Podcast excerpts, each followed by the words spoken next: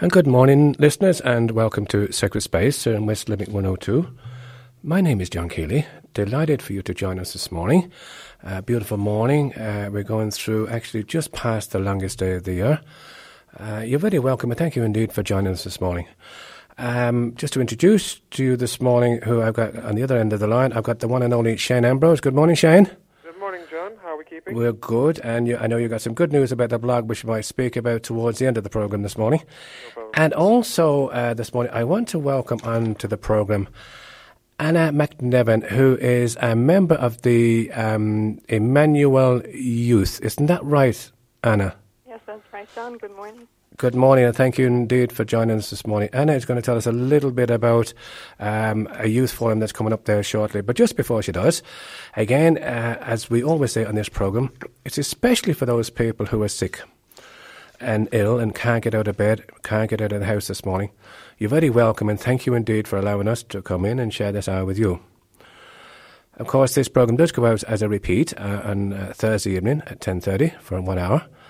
And of course, you can listen to a podcast of this program, which goes out on our website, which is www.sacredspace102.blogspot.com. As I said, Shane will give us a bit of information about that towards the end of the show. We always light a candle here, and that's to remind us that we're in this sacred time together. We have, in fact, invoked the Holy Spirit again this morning to stay with us, and hopefully we will stay. We will say what the Holy Spirit wishes us to say. If you want to contact the program at all during the, during the week, as we always say, and we always like to hear people's comments, the, the phone number would be 069 66200.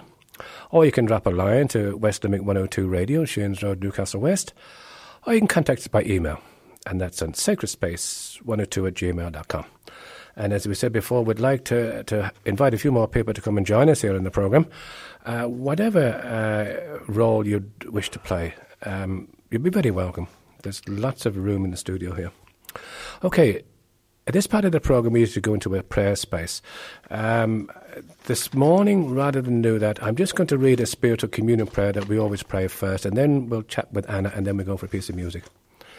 This spiritual communion prayer is a prayer that we pray each, mo- each Sunday morning here, and it's especially for those who cannot receive Jesus at Mass this morning. And the spiritual communion prayer goes like this My Jesus, I desire to receive you into my soul. Since I cannot now receive you sacramentally, come spiritually into my soul. I embrace you as already there. I unite myself wholly to you. Never permit me to, to be separated from you. Amen. Okay, just before we go for this piece of music, for the next few minutes, we'll um, have a chat here with Anna, Anna McNevin. She's a member of the Emmanuel Youth. Now, people might remember a few weeks ago we did have uh, Geraldine uh, uh, to speak to us about the Emmanuel community. Um, but I found out that they have a youth section and they have a, a big forum coming up recent, uh, shortly. So just before we, uh, Anna speaks about that, maybe you can tell us a little bit about what the Emmanuel Youth get up to, please. Yeah, well, um, there's we're Emmanuel Youth, and we join the Emmanuel community in their regular activities. So our, our weekly um, gathering and our, our monthly meeting, we do all of that with the Emmanuel community. But we also have special youth events um, throughout the year. Um, and one of our main things is uh, a trip away, a trip abroad to a youth festival every summer. Mm-hmm. Usually we go to, we'll always go to World Youth Day if that's on. So we were in Madrid last summer, and we're al- already thinking about Rio for next year. Uh-huh. But this year, um, we're going to the European Youth Forum, which is going to be held in a little little town in Bavaria. It's well known as a Marian Shrine in Germany, um, and it's called Altötting. And so, the European Youth, Youth Forum is going to be held there this year, and so they're expecting about two thousand young people Mm-hmm.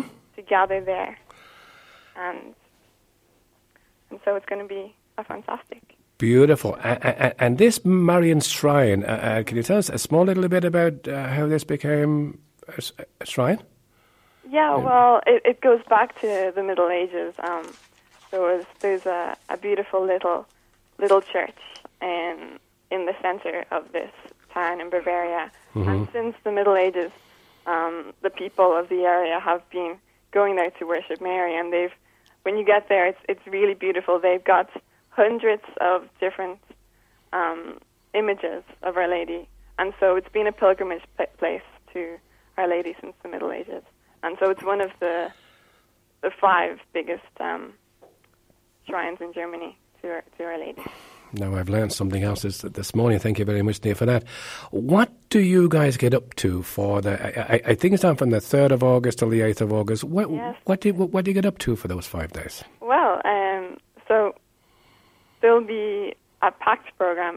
Mhm. um, so we have obviously times of prayer and mass and celebrating our faith together. There'll also be workshops and teachings, so we get to know a little bit about more about our faith. And then there'll be big evening programs with concerts and, and beautiful music. Um, and the best thing for me uh, always is at these forums is just meeting all the different types of people from all over Europe and beyond. There's a big Egyptian community actually coming to, to the forum as well. Oh, lovely. Yeah, so it's so interesting to meet young people from all of these different backgrounds and knowing that you all have something in common with them, which is our Catholic faith, and it's, it's just wonderful to be able to celebrate this together. And it must be very encouraging to be able to share together your, your experiences of, of living out your faith in your various countries. Yes, definitely, because we all have different experiences, especially when you're talking to people perhaps from Egypt or even even the Germans would have quite a different Hmm. um, just attitude to faith or that we might it's not wouldn't be so usual as us in Ireland perhaps or just a different um, society so it's it's fantastic to learn how the same Catholic faith is celebrated and and nourished in the different countries.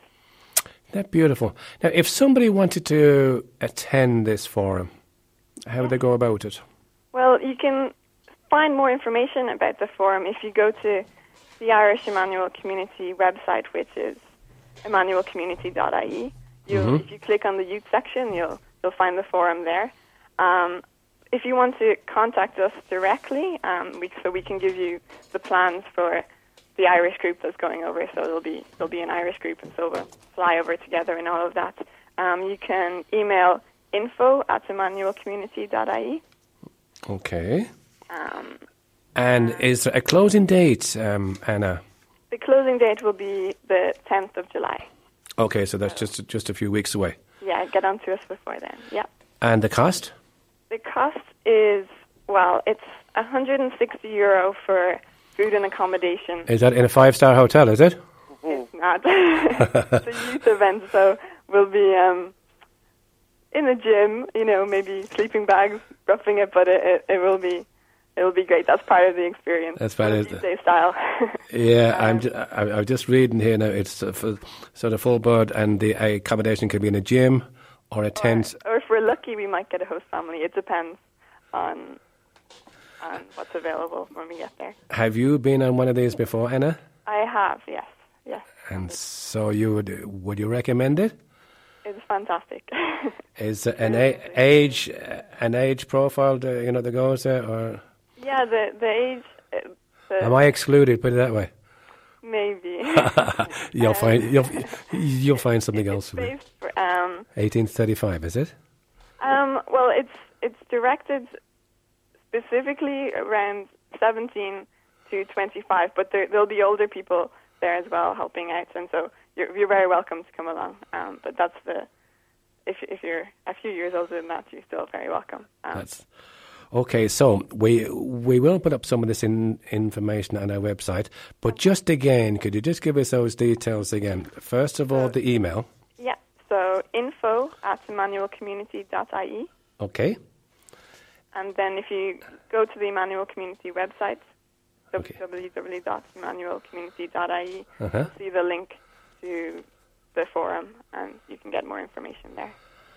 Thank you very much indeed, Anna. I'm sorry it, it, it- it's a short time we have together um, this morning, but thank you very much indeed for coming on. We'll certainly put that uh, uh, that information up on our uh, on our website, and look forward to hearing uh, to speaking with you again in a few weeks' time with Geraldine about your experience uh, with the AE Emmanuel community at the recent uh, Eucharistic Congress here in Dublin. Brilliant. Thank you very much. Listen, thank you very much. So, so going out, we, we we decided to play a piece of music this morning from your from your own Emmanuel Community Choir. It's from the album He's Alive, and it is, of course, Jesus Send Your Spirit. So until we speak again, Anna, God Thank bless you very now. much, John. God bless. Bye bye.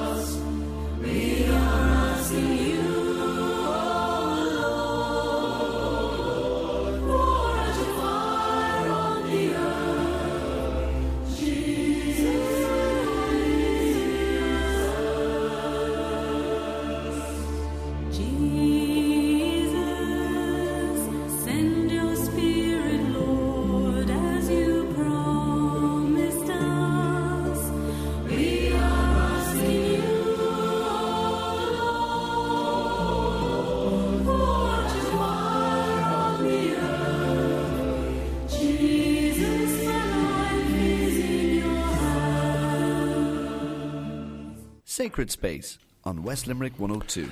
And welcome back to the second part of Sacred Space on West Limerick 102. My name is John Keeley. Uh, John, on the other end of one of the telephone lines here is Shane Ambrose. Anna has left us. And Shane, I believe you have another guest uh, on the other end of the line.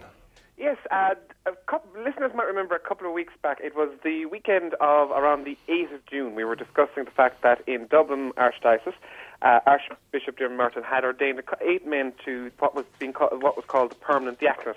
And at the time, we said we'd come back and we'd discuss it, but of course, we've had the whole excitement of Congress since.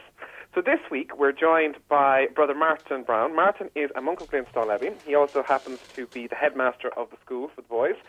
And he also happens to be a permanent deacon. Even, morning, Martin, and welcome to the programme. Hello, Shane and John. Nice to be with you both. Good morning, Martin.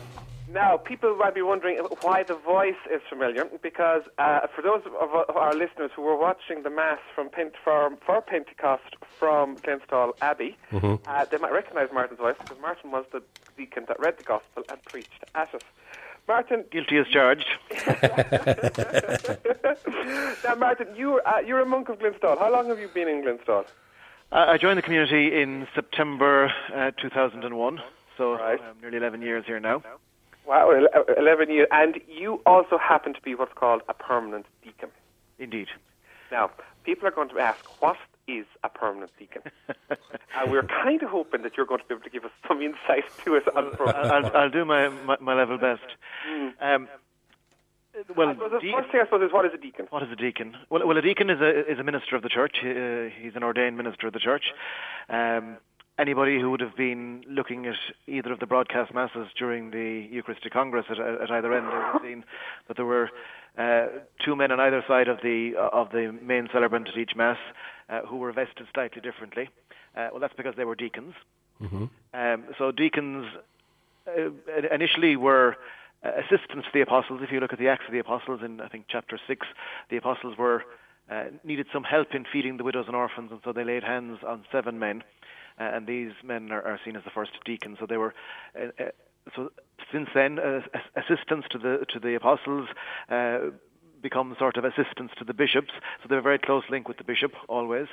Um, but there are ordained ministers of the church. Um, the word deacon comes from the Greek uh, diakonos or diakonos. I'm, I'm not sure exactly how to pronounce it, uh, which is the, the Greek word for, for servant. And so the the deacon is uh, an ordained servant in, in, to, to, to, to some extent. That's not to say that uh, priests or bishops aren't servants too. Uh, they clearly are supposed to be, uh, as indeed is any baptized Christian uh, in, in many ways. But the um, the deacon is a, sort of a, a public expression of the servant nature of the church. Uh, would be uh, one way of describing who a deacon is. It's very easy to get sort of caught up in what, what a deacon does or what a deacon can and can't do. But uh, who- who or what a deacon is uh, is a slightly more complex question to answer, and uh, that gives some sense of what a deacon uh, is supposed to be. Right. And in terms of you know the, this this thing, permanent deacon. What, what's what's the permanent bit about it? I suppose. Right. Um, you mightn't, uh, not everyone might realise it, but uh, every priest uh, who is ordained priest uh, is ordained deacon probably about a year or so before his ordained priest. Uh, and so for a long part of the, uh, many centuries of the church's history, uh, deacons and the, the diaconate uh, were seen merely as a sort of a stepping, stepping stone. You were ordained deacon and then you were ordained priest shortly afterwards, sometimes very shortly afterwards. Uh, in, in the current day and age, it's normally about a year. Uh, and so, to a lot of people, uh, if they happen to be in a parish where a, de- where a deacon served for a, for a, uh, a couple of weeks, maybe as part of a placement from seminary, they would have seen deacons as almost uh, apprentice priests uh, or half-baked priests. Uh, the patron saint, one of the patron saints of deacons, was one of the early deacons of the church, Saint Lawrence, uh, who was who was um martyred by being cooked on a griddle, and he's Oh, alleged yeah. to have uh, said to his uh, tormentors um, uh, at one point, "I'm done on this side, turn me over." uh, well, some people think that a, a, a de- uh, and he was a deacon. Some people tend to think that uh, the deacons are, are priests uh, who've been only cooked on one side and they need to be cooked on the other side to make them make them into priests. So, uh, in the history of the church in Ireland, the only kind of deacons that we have seen until recently have been those kind of deacons, uh, guys who are preparing to be ordained priest and uh, serve as deacon for a year or so. So obviously, Of course, the, the important thing, of course, to, to, to bring across is the fact that even though different terms are used between permanent and transitional deacons, it's all deacons. They're all the same deacons. a deacon is a deacon is a deacon. There's only one way of ordaining a deacon. Right. Uh, the, the, the rite isn't any different. So obviously, permanent means permanent. So a permanent deacon is somebody who uh, chooses or is chosen uh, to remain a deacon, uh, and so has no plans, or is not, it is not envisaged that he will, uh, in time, become a priest. So. Um, that's that's what's distinctive. In fact, uh, some in some parts of the world, in some other denominations, I know the Church of England refers to the distinctive diaconate, which might be a better better way of describing it. Uh, so the people who are who are ordained de- deacons as deacons, not as not as uh, not on, as, a, on as way. on a, step on the on a step on the way. Yeah. It just it's it it's interesting now that you, of course, as a monk, obviously uh, the issue of getting married never doesn't arise for you as such. But can permanent deacons get married? Because it was something I suppose that a lot of people were curious about. Well, you you have to be very careful how you answer that question.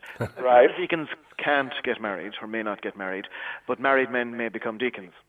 Ah, okay. Okay. Uh, so now, see, can I s- spell that out a little bit, a little bit more clearly? Um, uh, obviously, those who are to be ordained priests um, in, in the current discipline of the Latin Church uh, must commit to celibacy.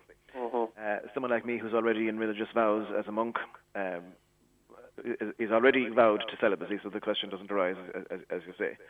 Uh, but so the, these people who were ordained by Archbishop Martin in Dublin uh, a few weeks ago, um, I think most of them, I think seven out of the eight, I think somebody told me, uh, are married. So married men may be ordained deacon, and in practice, most permanent deacons in the world are married men.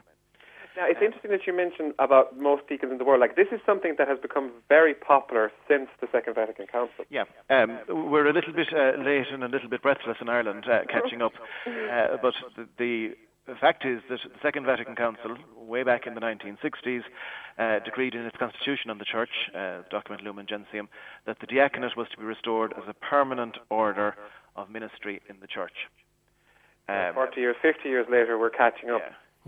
Uh, so, so, so shortly after that, the church began uh, regulating how, how that should happen, uh, and Rome produced a kind of a, a directory, a, a set of instructions on, on how deacons should be formed and so forth. But it was left up to each country, to the, to the bishops' conference in each country, to decide if and when it would introduce the permanent diaconate. So, if, anybody who has been uh, visiting in America has been in Par- uh, and gone to mass in America, they'd be very used to uh, to, to deacons being being uh, present. There could be ten, there are tens of thousands of deacons in America. Most most of the deacons in the world are in the, United, are, are in the United States. There are deacons in most uh, English dioceses, but I think maybe not all. And it was only in 2006 that the Irish bishops decided uh, to publish its their directory and norms uh, for the permanent diaconate. So it was only in 2006 that they uh, indicated they were going to introduce permanent deacons, and it obviously took a few year, a few years uh, then for for programs to be set up, for training to be set up, and so what we saw two weeks ago in Dublin uh, was the first batch of of men ordained according to that. As a result of that decision in 2006. But yes, there are lots and tens of thousands of deacons around the world, but they're uh, still considered, uh, well, not considered, they are uh, quite a rare thing in Ireland. But just to get back to what I was saying there uh, a moment ago about married men may be ordained deacons, uh, but deacons may not marry. Uh, once you're ordained, you may not marry, and indeed, a married deacon who, who becomes widowed may not remarry. All right. Yes, okay, I had that. Um, and even a permanent, a, a- a man who is being ordained deacon, um, as a permanent deacon, but is not married at the time of ordination, he must take the, the, the promise of celibacy then too. So it, w- once you're ordained, uh, the the uh, possibility of of uh, getting married uh, d- doesn't exist for the person anymore. Martin, can I ask you something? Yeah. Why did you decide just to stay? I don't mean that uh, facetiously. I know what but you why did you choose to become a permanent deacon rather than than, than continue on to priesthood? Well, there were, there were several reasons. Some um, very personal and, and some okay. uh, kind of practical. I'll try. I'll try and sh- share some of them with you. Um, one, I, I'd always been just in, intrigued by the idea that this this had been restored by the Vatican Council, one of the great uh, moments of reform and renewal in the Church, but it uh, hadn't happened in Ireland. Um, and one of the it, it, because some people do tend to see deacons as sort of, as I say, uh, I was I was being a little bit sarcastic, but uh, about kind of half baked. Yeah, yeah, yeah. Uh, because a lot of people do see deacons that way, uh, they're often seen in, in, in some places as as a sort of a response to the shortage of clergy of priests. Yes. Uh, and like it, that that is why I, I presume the Irish bishops took so long to approve the, the permanent diaconate, which I find I think is, is to be regretted. Yes. That the, the council thought that the diaconate is distinctive in its own right. It has something particular to do. Yes. It, it, it embodies something particularly in itself, independent of whatever functions or roles it can do. But because uh, the Irish bishops chose not to introduce uh, per- the permanent diaconate uh, un- until we got to the stage where lots and lots of parishes were being either merged or clustered and, or not having resident priests. pressure, yeah. It does begin to. It, it, it looks a bit like they are meant. They are being seen and used purely for their function uh, as sort of replacements, as the next best thing to a priest. And uh, I, I wanted to to see, and because there's no shortage of priests in this monastery, thanks be to God, uh, um, I, I wanted to see what a, de- what, what a deacon can be and what a deacon can embody when he isn't just running around covering jobs that there aren't enough priests to do. Okay. You know, if you get me. So that was part of it. Uh, a second part of it was a very personal thing in that um, I, I spent a number of years studying uh, theology uh, in England, in Durham, uh, and I was studying in a. Uh, I spent some time actually in a seminary for Evangelical Church of England and Evangelical Methodist student ministers. Um, and obviously, the whole question of being able to share the Eucharist with other Christians uh, is a is a very fraught one. Uh, we, we- we are we're not able to do that, uh, and I, I felt that mm, my in in studying alongside people who are training for ministry, uh, the the ministry of the Word, a deacon who proclaims the gospel and preaches but doesn't celebrate the Eucharist, um, that ministry sat more easily for me. Uh, in, in, in, in my own personal context of, of having uh, lived and studied and prayed alongside uh, trainee ministers from other from other churches, but being unable uh, to, uh, to to to celebrate the Eucharist together.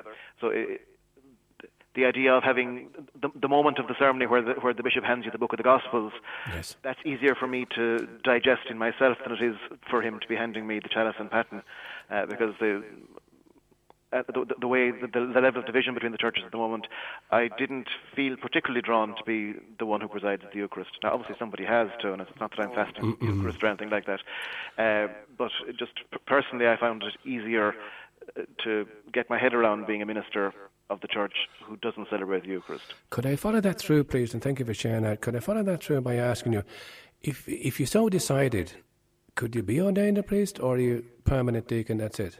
Um, I, Sorry, not entirely clear. There, there'd be ways around it. Uh, okay. Obviously, someone in, in, in my in my situation who is uh, who is already committed to celibacy, celibacy and doesn't Yes, have a wife yes. and, and children, Yeah. uh, it might be a little bit simpler if if that were to be decided at some point in the future.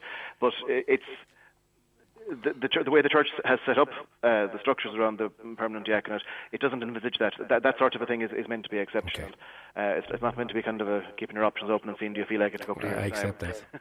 Thanks for that. Martin, going back to what you were saying about uh, you know deacon being service, I suppose people will say, well, what does you know? And I, although we're trying not to bound by, I suppose, the job or the task, but I suppose people would be saying, well, what does a deacon actually do? oh, that's a very reasonable question. As I, and as I say, I, I react a little bit against an, an overemphasis on it, but obviously Yeah. it's a question that needs to be asked because, yes, people need to know what a deacon does. Yeah, yeah. Well, um, as I say, the deacon is a, a minister of, of, he's ordained to service uh, and to charity uh, and as a minister of the word. So uh, the deacon, whenever a deacon is present at Mass, it is the deacon who, who, who proclaims the gospel. Um, he may preach if he's so designated to do so by the uh, by, by the priest or the, or the bishop. Um, deacons celebrate some sacraments, but that's I think that's, that's actually a relatively modern uh, innovation. Deacons in the Eastern churches wouldn't, for instance, carry out baptisms or perform weddings. Uh, Catholic deacons may and do quite often, and in a lot, a lot of parishes again in the states, uh, a, a lot of the baptisms will be done by the deacon. Um, the deacon might do part of the funeral ceremony, might might do the re- reception of remains the night before, and then the priest celebrate the funeral mass. So so deacons they they proclaim and preach the gospel. They assist at the altar. As I say, there was always two deacons beside the, beside the bishop uh, at those uh, liturgies we saw on the television um, over the last two weekends. Um, they assist at the altar. Uh, they distribute Holy Communion. Now, obviously, that's not particularly remarkable nowadays, and there's lots of people distribute Holy Communion. Um, and that's actually one of the things um, that is a little bit of a paradox, and that some people could say, well, what can you do that a that a, A layman. a layman ca- can't do? And in some senses, there's very there's very little. hmm And that's why I was saying a a lot of it is actually about who the person is or, or what, what it means to be a deacon rather than what one can do. Um, I have something here in front of me that I, I actually had printed in the booklet the day of my ordination.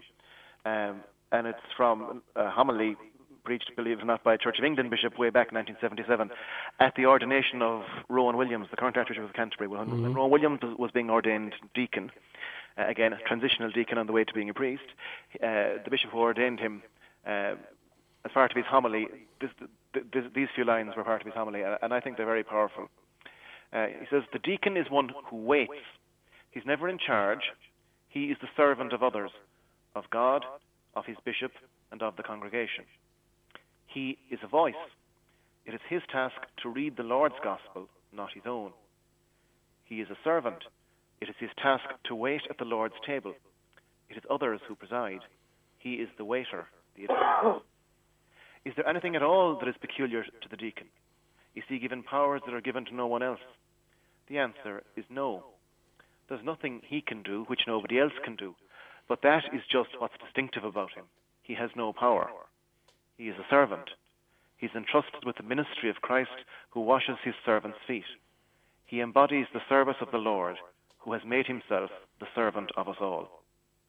So I, think that's a very uh, ac- accurate and, and Yes, um, sums it up. quite, quite moving um, vision of what a, de- a deacon is.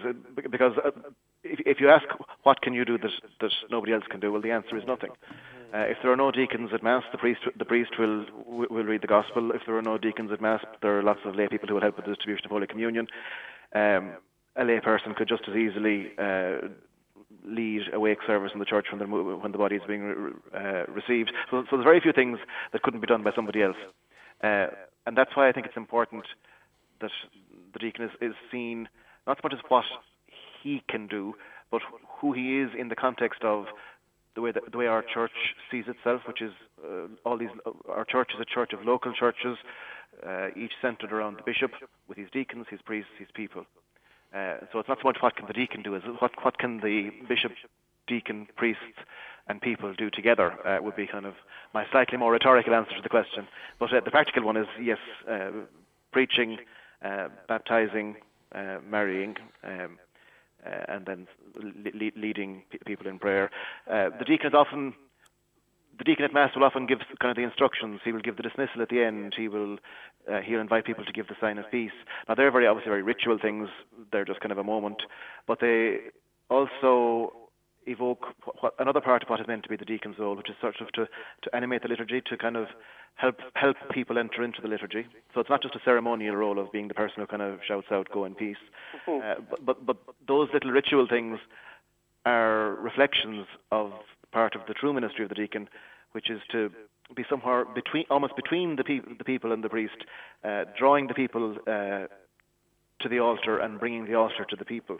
Uh, so, it, it, because of our his, the history of the church, it, it got kind of shriveled up to being something that was done by men for a couple of months on their way to the priesthood, uh, and with, with very small little kind of ritual moments where they kind of they, okay they read the gospel and they and they said said the dismissal, but they, they didn't do a whole lot else. And so the the 40 or 50 years since the diaconate has been restored have been a sort of a time of discovery, trying to trying to figure out. And there's an enormous literature, and I have quite a lot, quite a lot of it here in my shelves, uh, as to what the what the diaconate is and what it means, and what deacons should and shouldn't be doing, and uh, how they should and shouldn't be behaving. And it, it hasn't been fixed yet. Um, there's still a lot of contention and looseness around it. Um, because, okay, 40, 50 years might seem like an awful long time, but in, in but like dog years, church, church, in church years, that's not very long at all. No, no, no, of course. Sorry, guys. Now, can I? Can, sorry, can I just interject? Speaking about what what one has to do and what one doesn't have to do. One of the things that I have to do is I have to go for a break. I'm sorry about this, but we can continue it on again in the second, in the third part. In the meantime, I'll go for a piece of music. I'm sorry about this, guys. It's from Mark Forrest from his album "You Are Mine." Let's listen to this.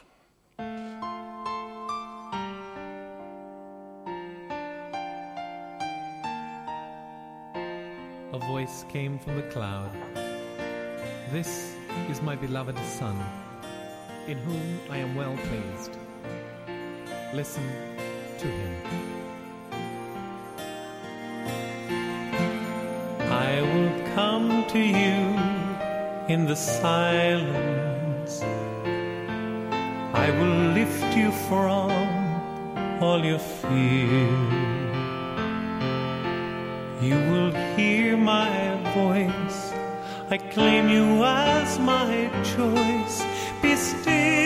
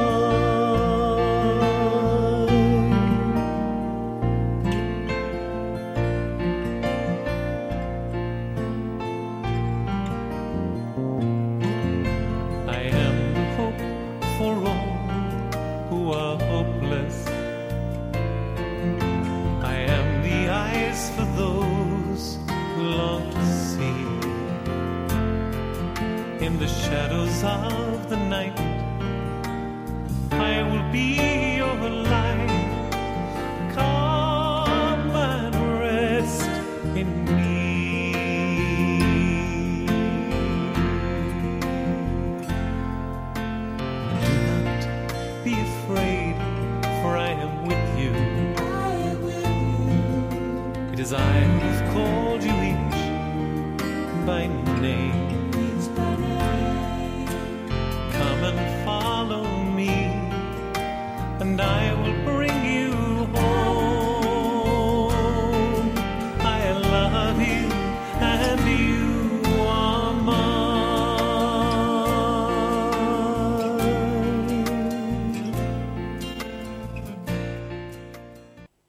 Sacred Space on West Limerick 102. And welcome back to the third part of Sacred Space in West Limerick 102. My name is John Keeley. Uh, welcome in uh, today with us, Brother uh, Martin from Glenstal and also Shane. This third part we're not going to change. Uh, it's the Gospel, the Gospel for the Sunday of the birth of John the Baptist. And before we actually read the Gospel, we always have this prayer that we read every week, and this is what it is a prayer before reading and reflecting on Scripture. Lord, we thank you for putting us in the presence of your word, which you inspired in your prophets. May we approach this word reverently, attentively, and humbly. May we not despise this word, but receive all it has to say to us. We know that our hearts are closed, often incapable of comprehending the simplicity of your word. Send your Spirit to us, so that receiving the word in truth and simplicity, our lives be transformed by it. Let us not be resistant, Lord. May your word penetrate us like a two edged sword. May our hearts be open to it. Let not our eyes be closed, nor our minds wander. But may we give ourselves entirely to this listening. We ask this, Father, in union with Mary, who used to recite the Psalms, through Jesus Christ our Lord. Amen. And of course, that prayer, as we know, is taken from Cardinal Martini's uh, prayer that he used to pray with young people in Milan before reading the Gospel. So, Brother Martin, one of the functions, if that's the correct word, or one of the one of the beauties you have uh, of the diaconate is to read the Gospel. Would you read the Gospel for us today, please? With great pleasure. Thank you. Reading from the Holy Gospel according to Luke. God be our Lord. The time came for Elizabeth to have her child, and she gave birth to a son. And when her neighbors and relations heard that the Lord had shown her so great a kindness, they shared her joy. Now on the eighth day they came to circumcise the child. They were going to call him Zechariah after his father. But his mother spoke up. No, she said, he is to be called John. They said to her, But no one in your family has that name, and made signs to his father to find out what he wanted him called. The father asked for a writing tablet and wrote, His name is John. And they were all astonished. At that instant his power of speech returned, and he spoke and praised God. All their neighbors were filled with awe, and the whole affair was talked about throughout the hill country of Judea. All those who heard of it treasured it in their hearts. What will this child turn out to be? They wondered. And indeed, the hand of the Lord was with him. The child grew up, and his spirit matured, and he lived out in the wilderness until the day he appeared openly to Israel. Thank you, Brother Martin, for that. And Shane, uh, a reflection on that, but unfortunately, because we've had a few items on this morning, you got four or five minutes max, please. okay, no problem. Sorry about that. Uh, I suppose, John, for yourself and myself, this gospel would probably be a bit more uh, personal this year because, of course, you and I both visited Ein Karim, uh, just outside Jerusalem in the Holy Land, That's right. which is attributed to be the place of the, the home of uh, John the Baptist and his parents, um, Zechariah and Elizabeth. Now, one thing I'd say to our listeners this morning, if you have the time this week, would be to actually read the first chapter of Luke's Gospel so that you get the full picture of, of course, what we're ex- excerpting this morning, which is the bapt, which is the birth of John, and he's naming by his mother, actually, which is the interesting thing, because, of course, his father had been struck dumb by the angel in the temple when he had heard the annunciation of John's birth. And it's interesting when you look at it that the opening section of Luke's Gospel, there's mirror images. You have the annunciation to Zechariah about the, birth of John, you have the annunciation to Mary, and the different responses of people. But we'll do that, and we'll, come, we'll reflect on that another day. Reflecting on this week's gospel, though, of course, you know the time comes for Elizabeth to have her uh, have her child. And you know, if you think about it, it's three months since the Annunciation when Mary was told by Gabriel, "Your kinswoman to Elizabeth, she who people call barren, is now in her sixth month." And of course, it means it's six months to Christmas, folks. If you want to start counting down, but of course, you know, Elizabeth comes to have her child, and I love the way that you know the first line that struck me in this week's gospel was that her neighbours shared her joy. And I suppose when we're trying to look at it and we're trying to, you know, see this gospel in our own lives, it's kind of when are those moments when we share our joy with other people? We're just after a great, I suppose, national celebration and international celebration in Dublin at the Eucharistic Congress. But if you go back to your everyday life, are there, do you take time out with your family and your friends to celebrate? Now, it doesn't have to be the big occasions like the weddings or the, the, the christenings or in Ireland, the funerals although celebration might not quite be the right word you use there. Mm-hmm. But you know, it doesn't have to be big occasions like that. But you know, do you take time in a day just to celebrate the easy, the, the, the triumphs of life, but also to share the troubles of life with people? And I suppose that'd be one thing that came out of it this week for me. You know, they shared her joy. And of course, then the other thing that strikes me, of course, is the fact that you know on the eighth day they came to circumcise John you know, they were obeying the law. They were in conformity with the Jewish law. And of course, at the cer- cer- ceremony of circumcision, the child was to be named. And Elizabeth speaks out and she names her son. She calls him what the angel had called him. He used to be called John. Of course, Zachariah had no voice in this because he had, you know, he had been struck dumb, but he supports his wife. And it's just, it's an interesting one that, you know, it's a family decision. We are, and it's a reminder that we are all called. Each of us is called into the family of God by God and by our community. All of us are named for God at our christening.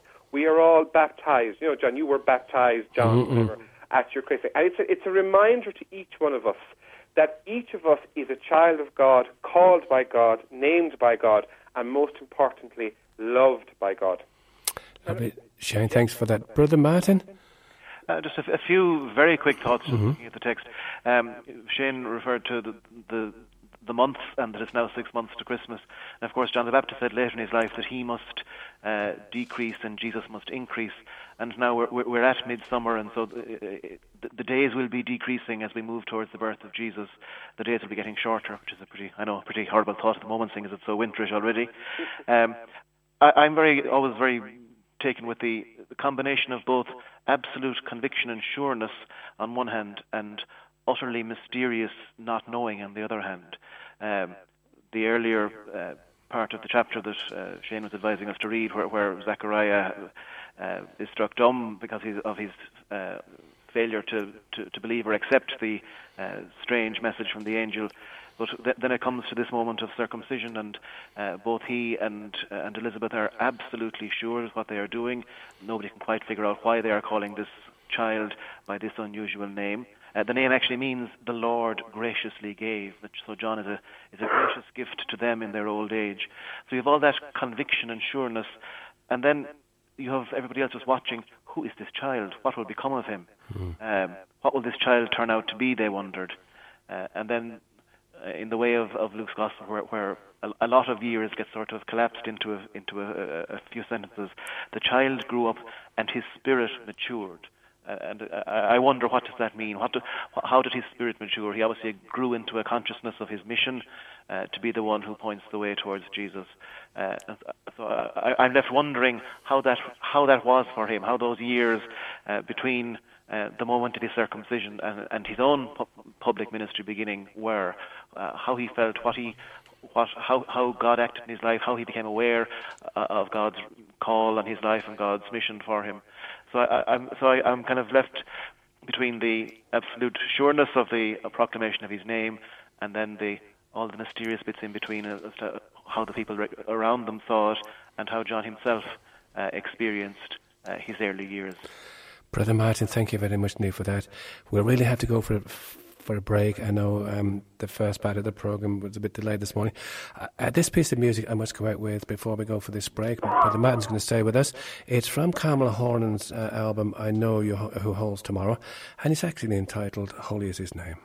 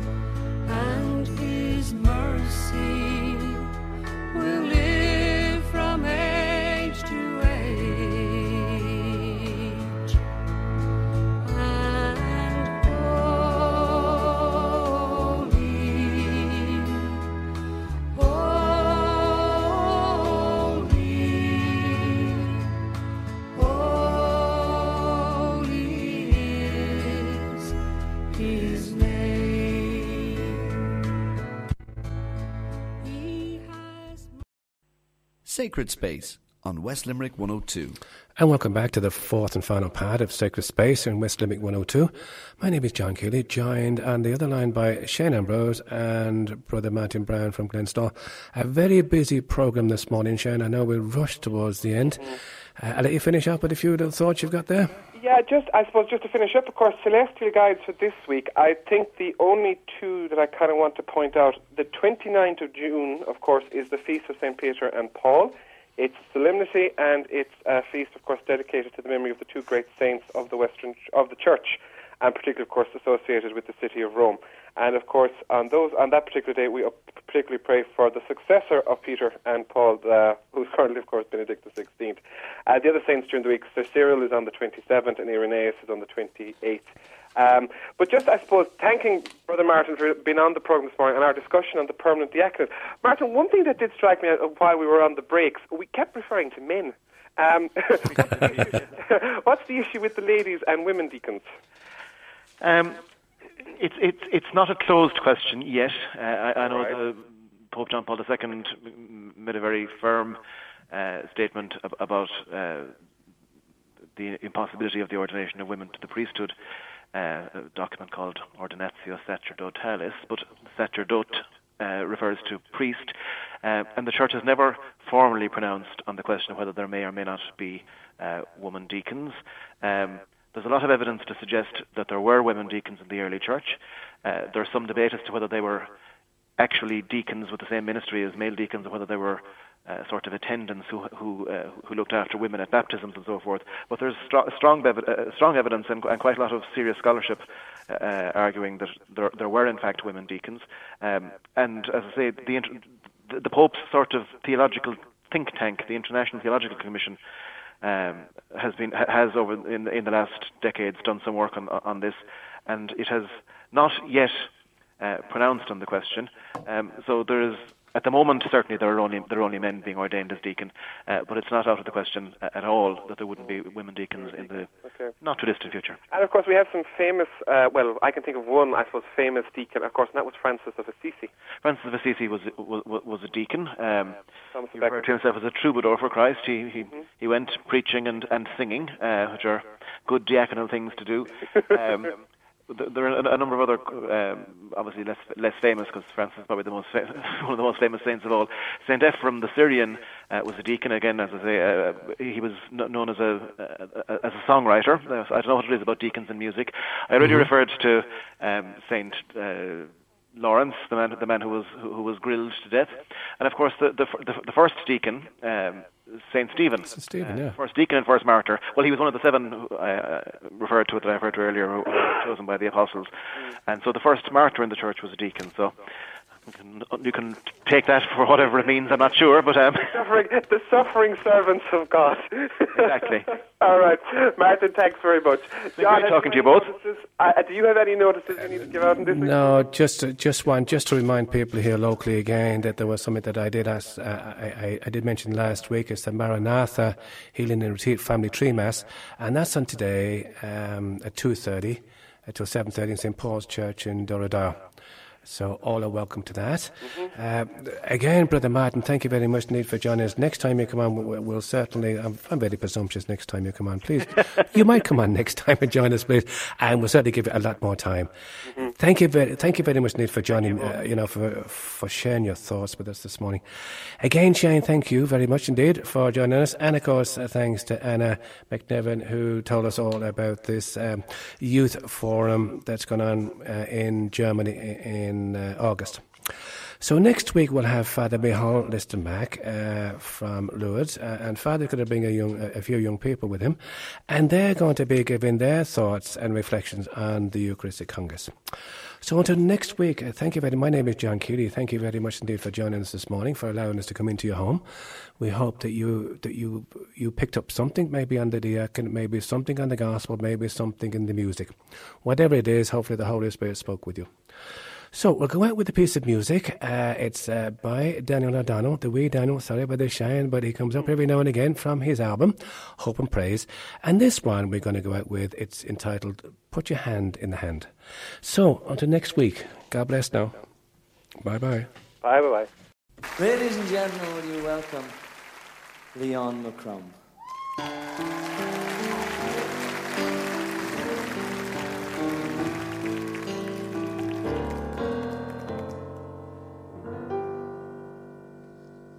Put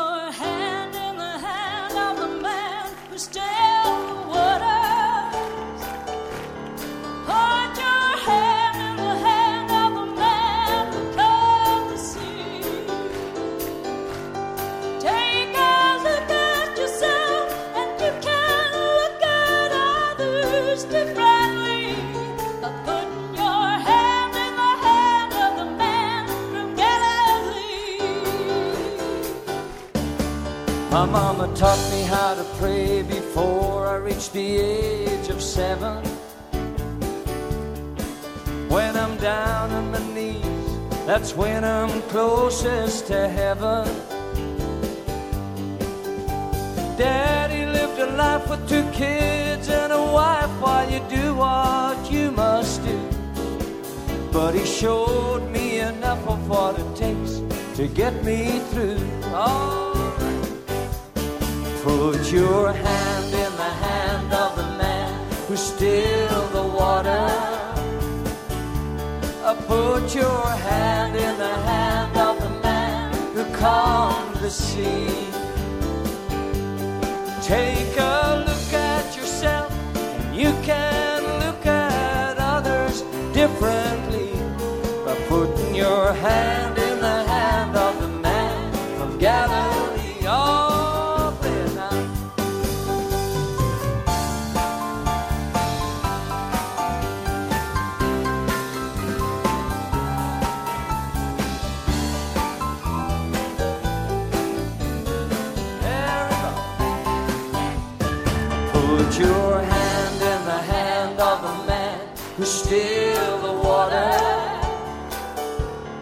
Put your hand in the hand of the man who calmed the sea.